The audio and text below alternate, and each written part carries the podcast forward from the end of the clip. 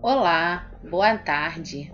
Meu nome é Lorena. Vamos conversar um pouquinho sobre a educação especial e a inclusão em tempos de pandemia.